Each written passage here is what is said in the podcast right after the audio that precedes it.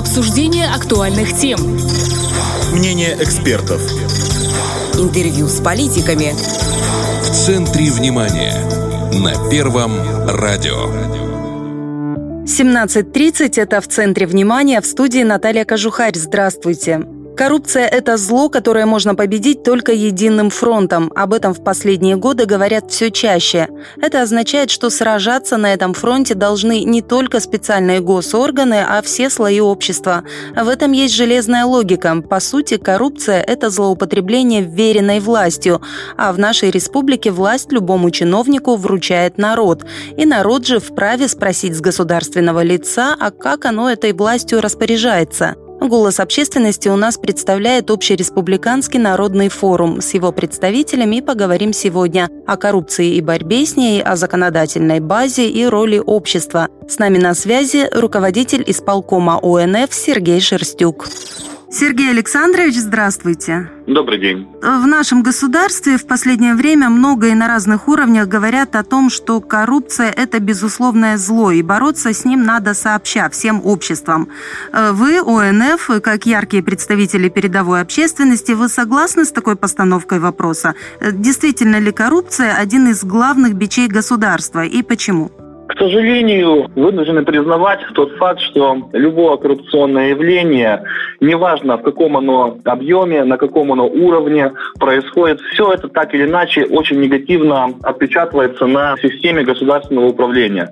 Хочу отметить такой факт, что любая инициатива, любая программа развития, которую предпринимает государство, любая государственная реформа, она обречена на провал, если при ее реализации на каком-то этапе появляется тот недобросовестный исполнитель, чиновник, который в силу, наверное, малодушия, алчности прибегает к такому злу, как коррупция. И, к сожалению, уже очень много есть фактов, когда благие идеи, они сводятся на нет, они не, не достигают своего положительного результата, именно потому что разбиваются об э, айсберг коррупции, причем вне, еще раз повторюсь, вне зависимости от уровня или звания того или иного чиновника. Поэтому действительно проблема это общая, это проблема характерна, к сожалению, не только для нашего государства. Очень многие страны мира страдают, очень многих есть опыт борьбы, но об этом мы, наверное, поговорим больше. Но, конечно же, мы как общественники также понимаем, что действительно коррупционная составляющая нашей жизни – это большой-большой бич для развития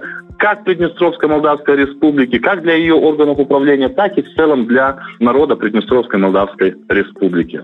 Ну вот раз мы должны бороться сообща, то, наверное, начинать каждому следует с себя. Вот есть мнение, что так называемая бытовая коррупция – это вообще не велика беда. Вот дал ты, например, врачу подарок или там денежку за прием мимо кассы, или поблагодарил чиновника в том же ЖЭКе за быстрое оформление документа. Вот вроде как невеликие траты. Может ли от таких действий быть серьезный ущерб государственной машине? Вот здесь, наверное, очень такой интересный вопрос, ответ на который, наверное, можно рассматривать с нескольких точек зрения. Ну, давайте с первой начнем. Все мы живые люди. У всех у нас там есть дети, у кого-то внуки, у кого-то есть наши какие-то бытовые проблемы. Короче говоря, так или иначе, каждый из нас сталкивается с какими-то проблемами, при которых он должен обращаться. Либо к врачу, либо к сотруднику ЖЭКа, либо к чиновнику, либо еще куда. И вот здесь у нас первая точка зрения. Вот лично для меня, скажу так, вот свое принципиальное мнение, когда, допустим, я прихожу с ребенком к педиатру, и педиатр внимательно смотрит, выслушает проблемы, назначит лечение, поблагодарит, оставит свой телефон, скажет, что можно писать, звонить в любое время дня и ночи.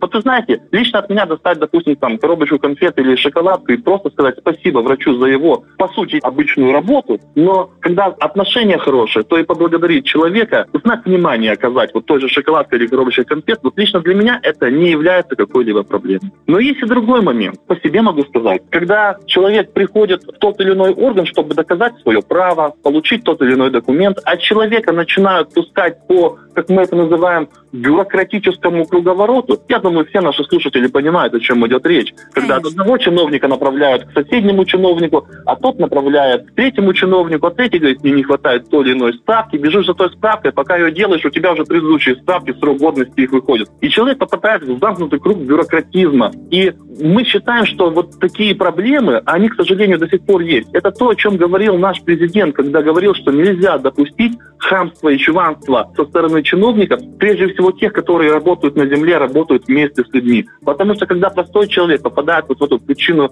или круговорот вот этой бюрократии, у него просто потом пропадает все уважение к государству в целом.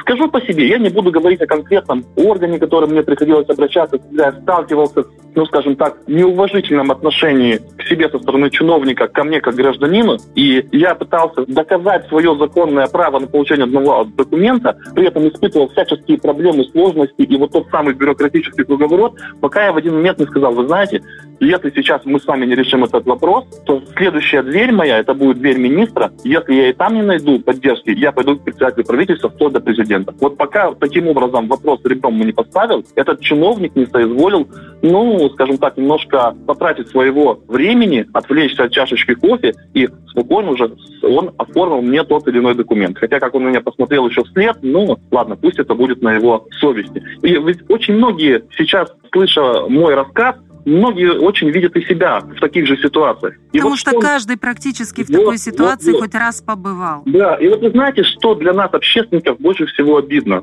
Вот простой чиновник средней руки, среднего уровня проявил наплевательское отношение к нашему гражданину, гражданин выходит, и знаете, кто у него виноват? У него виноват высшее руководство республики. Он говорит, вот, наверное, виноват президент, виноват премьер, виноват и кто угодно, а все из-за того, что этот конкретно чиновник просто-напросто проявил неуважение. И еще, как бывает, дополняются такие моменты, что человек не может решить свою проблему по ряду каких-то надуманных причин. Но ему тут же намекают, что вот можно, как у нас в народе говорят, подмазать немножко, и тогда все бюрократические препоны законы снимутся сами собой.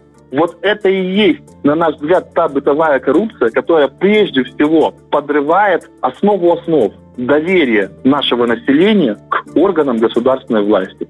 И вся система государственного управления, она бросает на себя тень сомнений, тень неуважения и тень недоверия. И вот к чему я все подвожу, что в итоге коррумпированность, хамство и чванство какого-то мелкого чиновника в итоге приводит к тому, что человек теряет уважение и доверие ко всей системе государственной власти и государственного управления. И вот именно на этом этапе, мы считаем, и нужно начинать бороться с всей системой коррупции, которая есть. Ну вот, кстати, если брать законодательно, даже та же шоколадка, она, по-моему, под статью о взятке не, не попадает. А вот уже вымогательство, как вы говорите, угу. проведение через бюрократический ад, это уже, конечно, есть с чем идти в правоохранительные органы.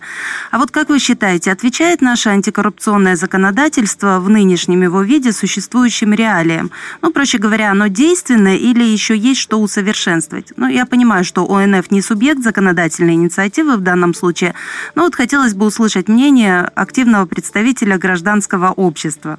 Ну, совершенно вы правы, когда отметили, что мы не являемся не объектом э, законодательной инициативы. Мы, в принципе, наверное, не являемся экспертами по тому или иному закону или законодательству. Мы здесь, как общественники, мы можем смотреть, текущая ситуация в данном случае в свете коррупции положительная или отрицательная. Если она отрицательная, то, наверное, все-таки законы антикоррупционные как-то работают неправильно. И в целом система борьбы с коррупцией работает неправильно. А как здесь понять, хорошо ли работает у нас эта система антикоррупционная или плохо? Здесь, наверное, нужно взять статистику. У меня, к сожалению, под рукой четкой статистики нету, но внимательно следя за выступлениями ответственных представителей правоохранительных структур, которые у нас ну, являются сотрудниками по борьбе с экономическими преступлениями и коррупцией, то в 2022 году за первое полугодие было гораздо меньше фактов дачи или получения взятки. Соответственно, было гораздо меньше возбуждено уголовных дел по коррупционным статьям. А это говорит о том, что в целом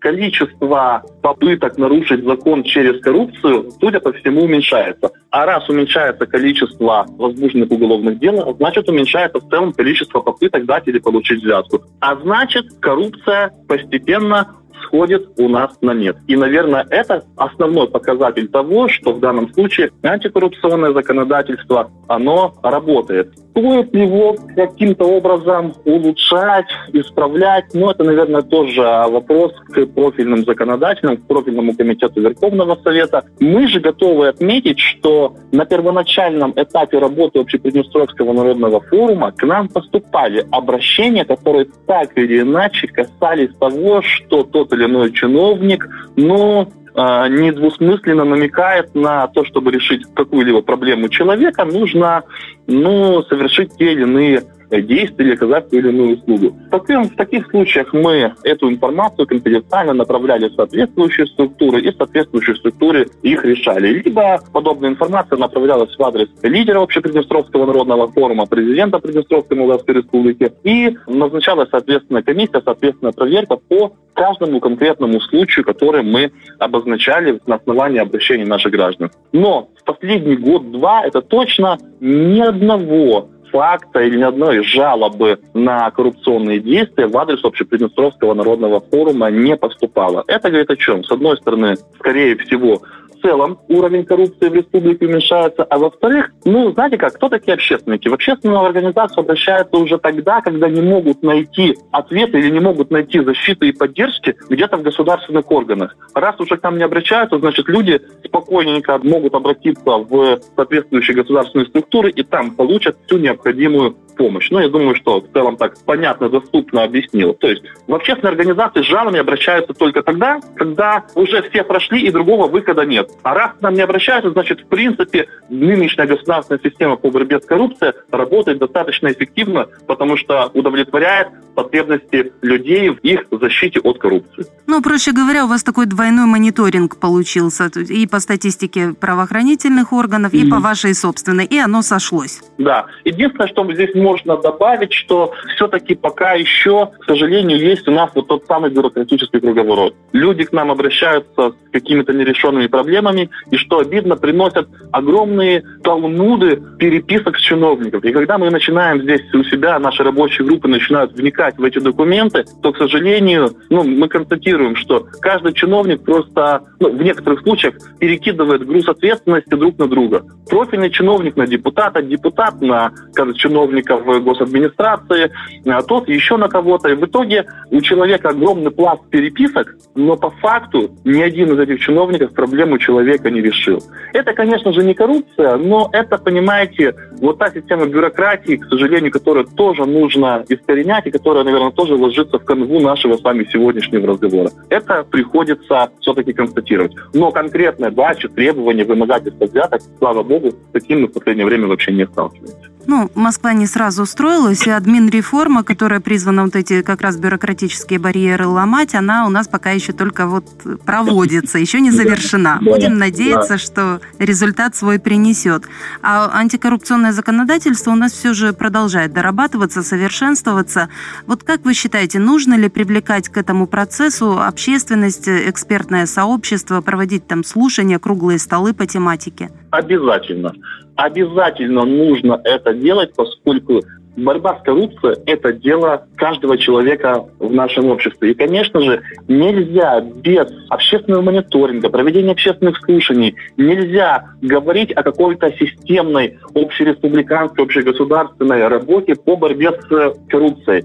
Яркий пример. Вот Япония и Сингапур – это две страны, которые на сегодняшний день являются, наверное, ну, такими, знаете, как ключевыми или основоположниками такой мировой системы борьбы с коррупцией. То есть законодательство этих стран, оно максимально сегодня э, сконцентрировано на том, чтобы как можно искоренить коррупцию в самом ее зачатке. Но действительно, эти страны сегодня показывают ну, удивительные результаты. Э, там практически коррупции нет. Однако, как они к этому дошли? Целые десятилетия, десятилетия были потрачены на том, чтобы, с одной стороны, воспитать с малых лет в детях чувство ответственности за себя, ответственности за своего друга, чувство честности, чувство веры в справедливость и стремлению к справедливости. А с другой стороны, у самих чиновников уровень финансового вознаграждения их труда такой, что ну, нет смысла у кого-то что-то требовать, потому что заработная плата и так достойна.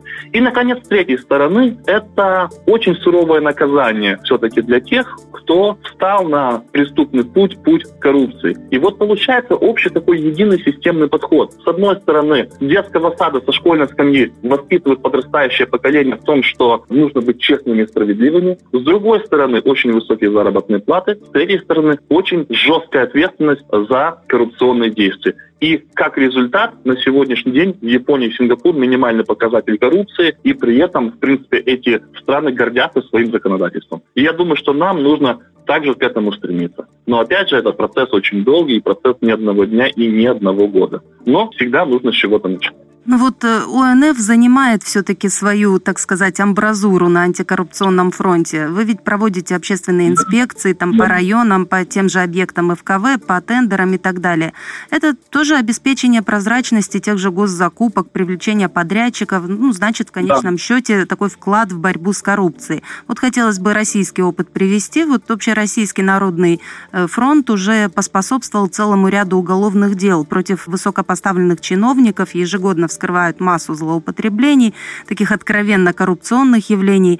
А у нас вроде в этой области все довольно прозрачно и особых черных дыр нет. Или это не так? Какое у вас впечатление осталось от общественных инспекций? 2019 год, первый год наших проверок по итогам фонда капвложений, которые были построены, самый первый год существования данной программы, это за 2018 год. То есть то, что было построено в 2018 году, мы проверяли в 2019. И спрашивали у людей, вот прошел год с момента строительства.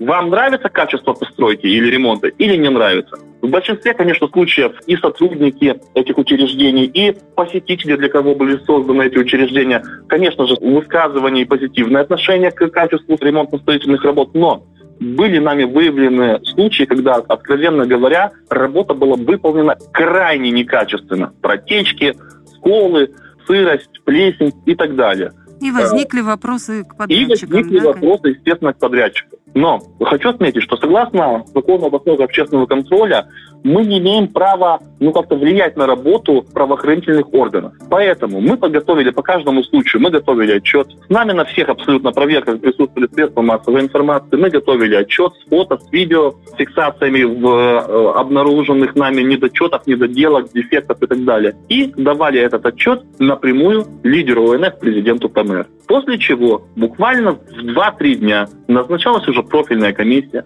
с привлечением уже компетентных структур, мы заново выезжали на место, и уже компетентные органы поднимали всю необходимую документацию, вызывали на разговор представителей подрядных организаций, балансодержателей и так далее. Ну, я, наверное, сейчас тоже не, не могу комментировать, что проходило на этих беседах, но буквально через несколько дней после таких комиссий контрольных привлечением квалифицированных специалистов и профильных представителей правоохранительных структур, сразу возле этих объектов появлялись и строительные краны, и строительные вышки. И самое главное, это делался ремонт, делались доработки не за государственные деньги. Вот для нас это самый яркий показатель того, что от наших общественных проверок есть ток. То есть подрядная организация доделывает и исправляет собственные недостатки, а недостатки выявляются общеприднестровским народным форумом. Да, не везде нас любят, особенно на местах. Не всегда нам рады, когда мы приезжаем с подобными проверками, но, как показывает опыт и практика, результат от наших общественных проверок есть. И самое главное, люди благодарны, и даже руководители тех или иных объектов говорят, что мы писали письма к своему руководству, но, к сожалению, реакции не было приехала общественная инспекция ОНФ, выявила недостатки, сообщила лидеру ОНФ президенту, и тут же пошла реакция. Тут же нашли средства, чтобы все исправить. Причем средства не государственные, а, скорее всего, это средства подрядчика. Вот, в принципе, это, наверное, наш вклад в общую борьбу, ну, скажем так, ну, отчасти, да, отчасти тоже это с.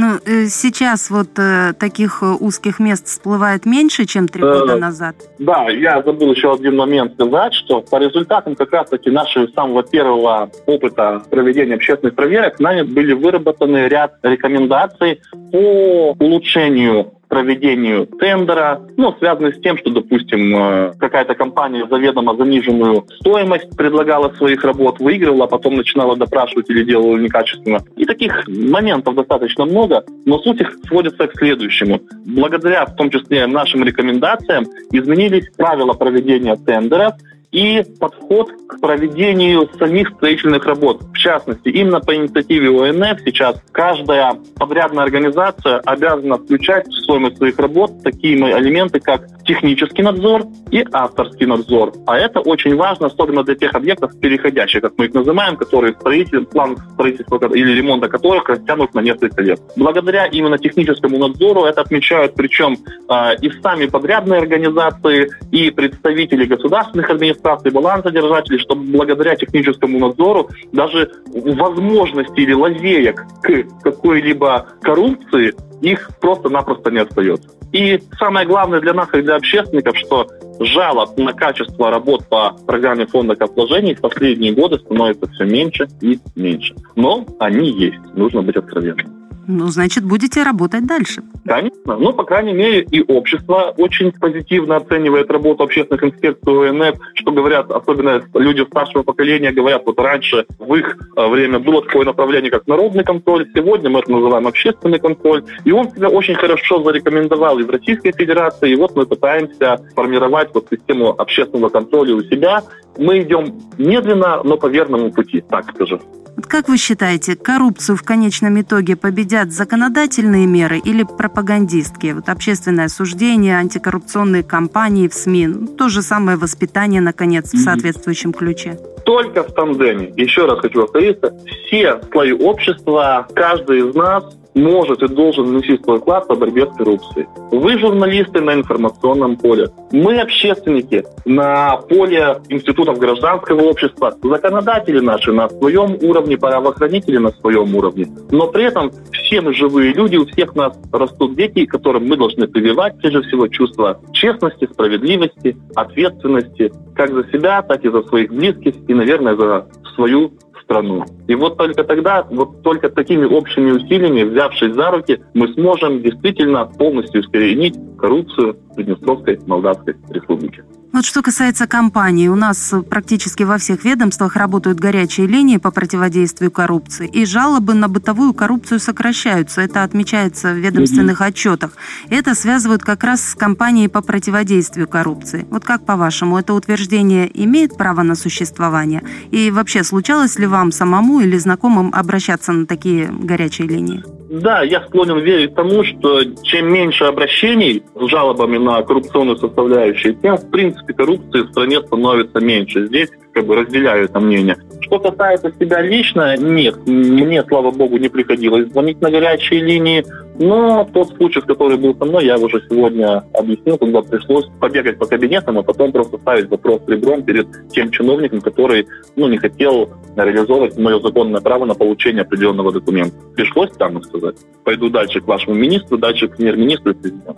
Ну вот, кстати, в таком случае горячая линия может и, и могла бы помочь вот в таком или подобных случаях. Да, вполне, вполне это разделяю. Спасибо большое, что нашли время ответить на наши вопросы. Вам большое спасибо за то, что поднимаете настолько актуальные темы.